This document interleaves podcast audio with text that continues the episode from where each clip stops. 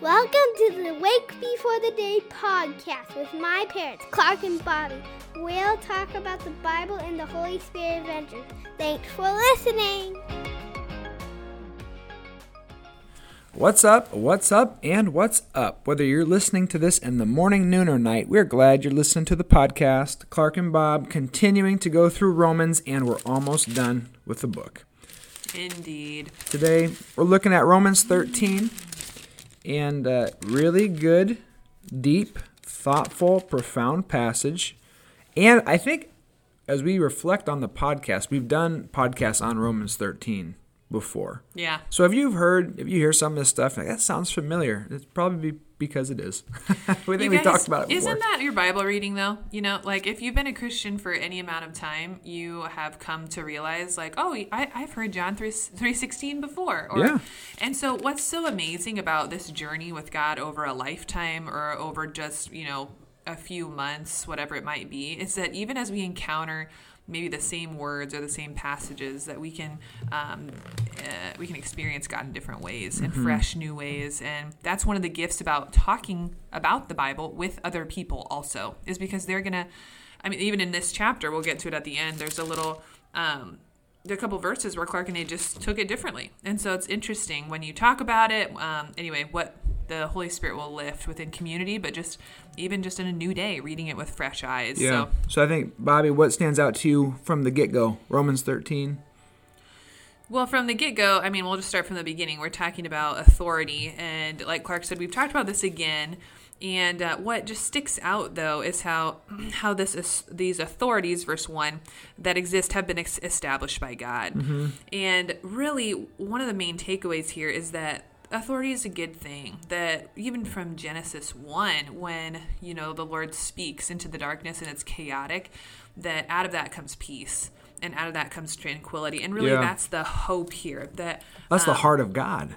Right, that you know, because while we're reading about it within a government sense, like you see authority within the home, you see authority in other arenas where it's actually such a good thing. So sometimes I think people read this and they're kind of like, Ugh, you know, and you can think of ways where you know authority has been abused, where it hasn't been helpful, or maybe it's been something that isn't in line with the heart of God. And what Paul is saying here is um, that there's there's leaders that have been appointed. And when those things when order is in place those things are good. That god isn't you know a god of chaos that he that he's a god of peace. Yeah, I, And- I'd say pause for a moment and just think about think about a home setting with a husband and a wife and kids. sure Like when there's authority and it's authority done well and gently and honestly and kindly and self-sacrificially, mm-hmm. the family thrives. Mm-hmm. Think about when you were in school, whether it was last year or 50 years ago.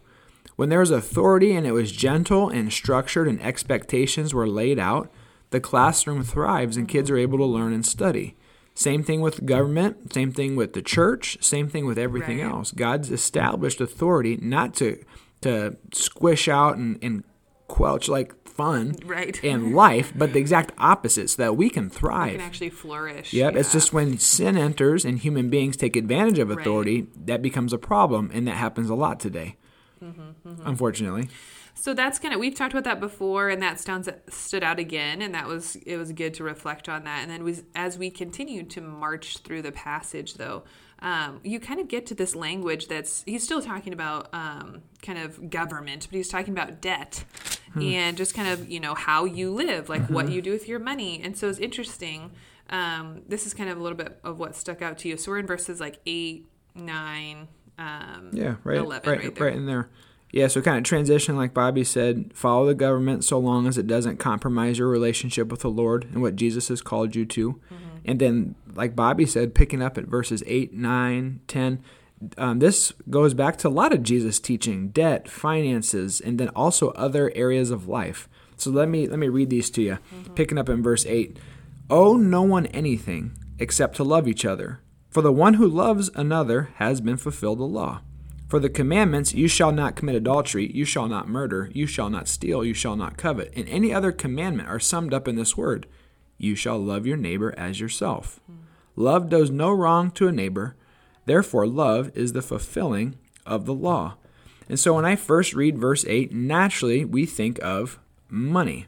Owe no one anything. Think about debt. Uh, Dave Ramsey is probably the most um, well known financial coach in, in, the world, I would say.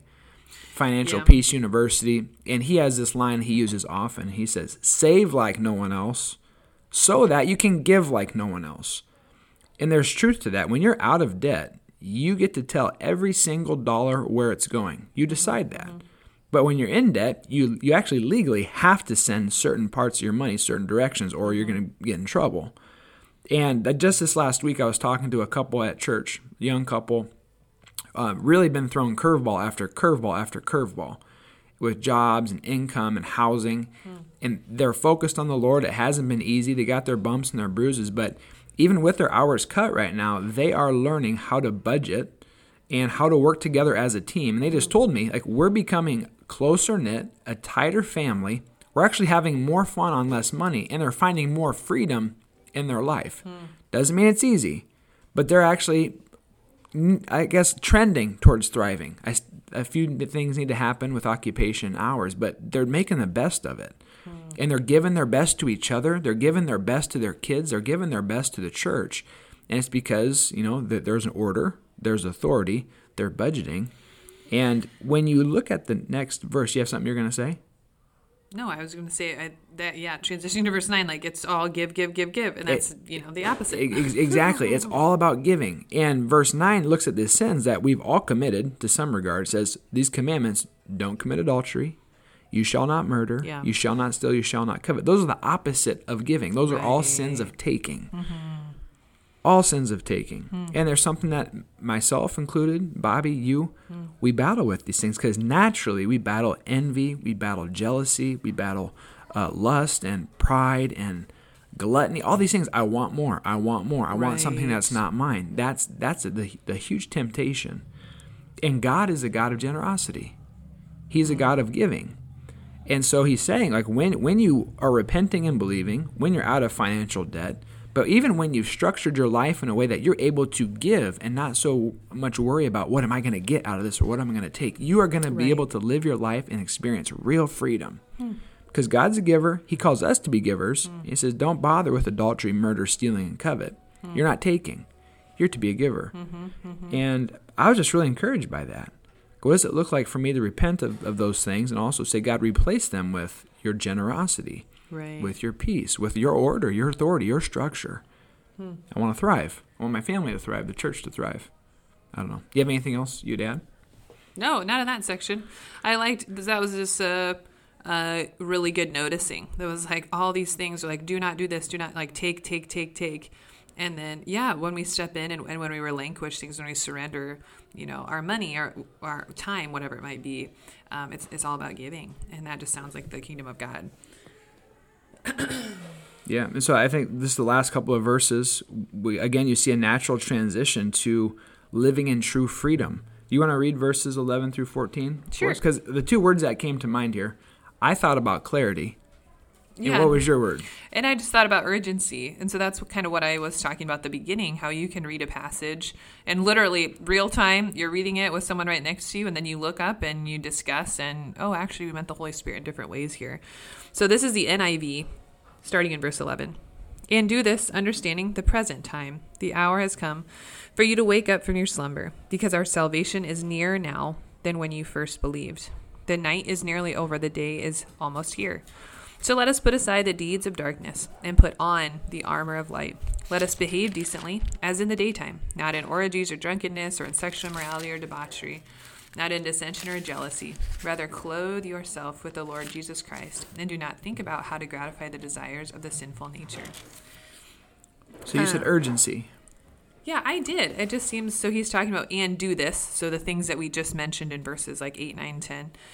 Um, understanding the present time. And so, what stuck out to me is just the understanding that, guys, there's a priority here. And um, sometimes we get our priorities mixed up and uh, the priority isn't actually maybe what's right in front of us but it's the coming of the kingdom of god. And so it's about how do we use these things um, these uh, acts of kindness the ability to give generosity like clark was saying um, to love your neighbor like in verse 9 to extend grace to invite the kingdom of god near. Um, what stuck out too was you read about verse 13 about these kind of like big sin acts or like this cloud that um, like clark will use kind of more of a visual representation that might um, be clouding your vision or might be like oh confusing you like no the time isn't near or this is why my priorities you know aren't in because there's this obvious thing that's going on in my life. Um, but i actually want to encourage you that as the passage continues to the end of verse 13 into 14 not in dissension or jealousy you see because sometimes um, like i'm talking about these priorities and them ch- slipping and changing isn't the most obvious things. You know, sometimes these things kind of sneak in and they slowly infiltrate our schedule or they slowly infiltrate and confuse, you know, our needs and our wants or um, our our busyness versus our rest. And it's hard sometimes to um, to distinguish those things. So that's why I love the end when it says, rather close your let's re- remind ourselves of what the priority is. Clothe yourself with the Lord Jesus Christ and do not think about how to gratify these desires, Lord. Again, transform our minds. We've heard that earlier in Romans also.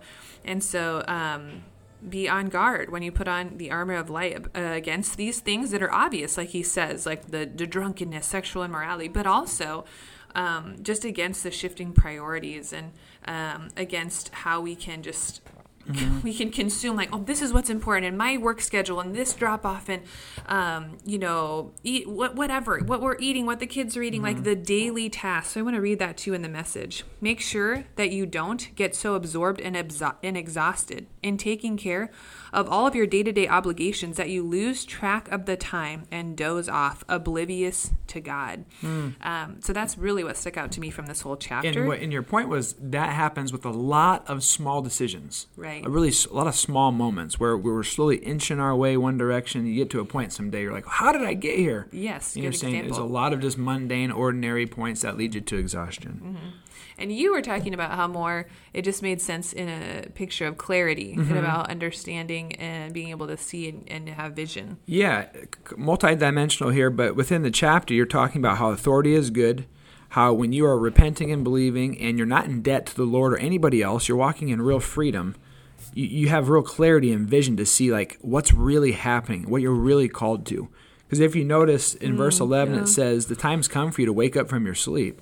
Salvation's yeah. near the night has gone and the day has come. What's the difference between night and day? Mm-hmm. Like literally, well, night is dark. You can't see you anything. Can't see. Yeah. Daytime, sun's up. You have great clarity. You have vision. You can see what's happening. Mm-hmm. And God, in many other passages, calls us to be children of the light. Mm-hmm. How the light exposes sin. How the light's a gift. It brings life. And so my my takeaway here is that when I'm submitting to the proper authorities in my life, and I'm repenting and I'm believing and I'm not indebted to anybody I get to live really free. And when I'm really free and I have that freedom, I think God gives us clarity to see people and see situations in the way that He does. Yeah. And we put on the Lord Jesus Christ and we make we no, no provision of the flesh, saying, God, help me kill my, my sinly desires and put on the Lord Jesus Christ and let's have some fun following Jesus today. Mm. It's going to be good. So I think, I believe that's all we have. Romans 13. Any other final notes you want to bring up? No, nope, not at all. Thanks for listening, you guys. Have a blessed, oh dear, Wednesday? Yeah, it's Wednesday today. Have a blessed Wednesday. Yep. Adios. Lord bless you and keep you. Make his face shine on you and be gracious to you. The Lord turn his face towards you and give him his peace. Have a great day.